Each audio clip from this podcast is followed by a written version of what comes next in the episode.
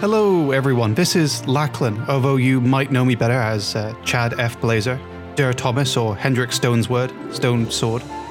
Thank you so much for listening to Season 3, Part 1. We really enjoyed creating the season and hope you enjoyed listening to it too.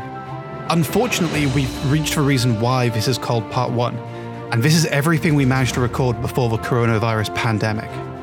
However, part 1 must be followed by part 2. So while Infinite Deer is going on hiatus until it's safe for us to record again, we will be back to finish the story.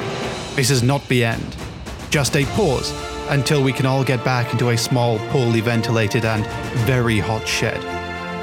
So, we'll see you all again in Season 3, Part 2. But until then, please stay safe, follow whatever safety regulations your country has put in place, and support your friends who are finding this time tough. We will get through this, and we'll see you for part two on the other side.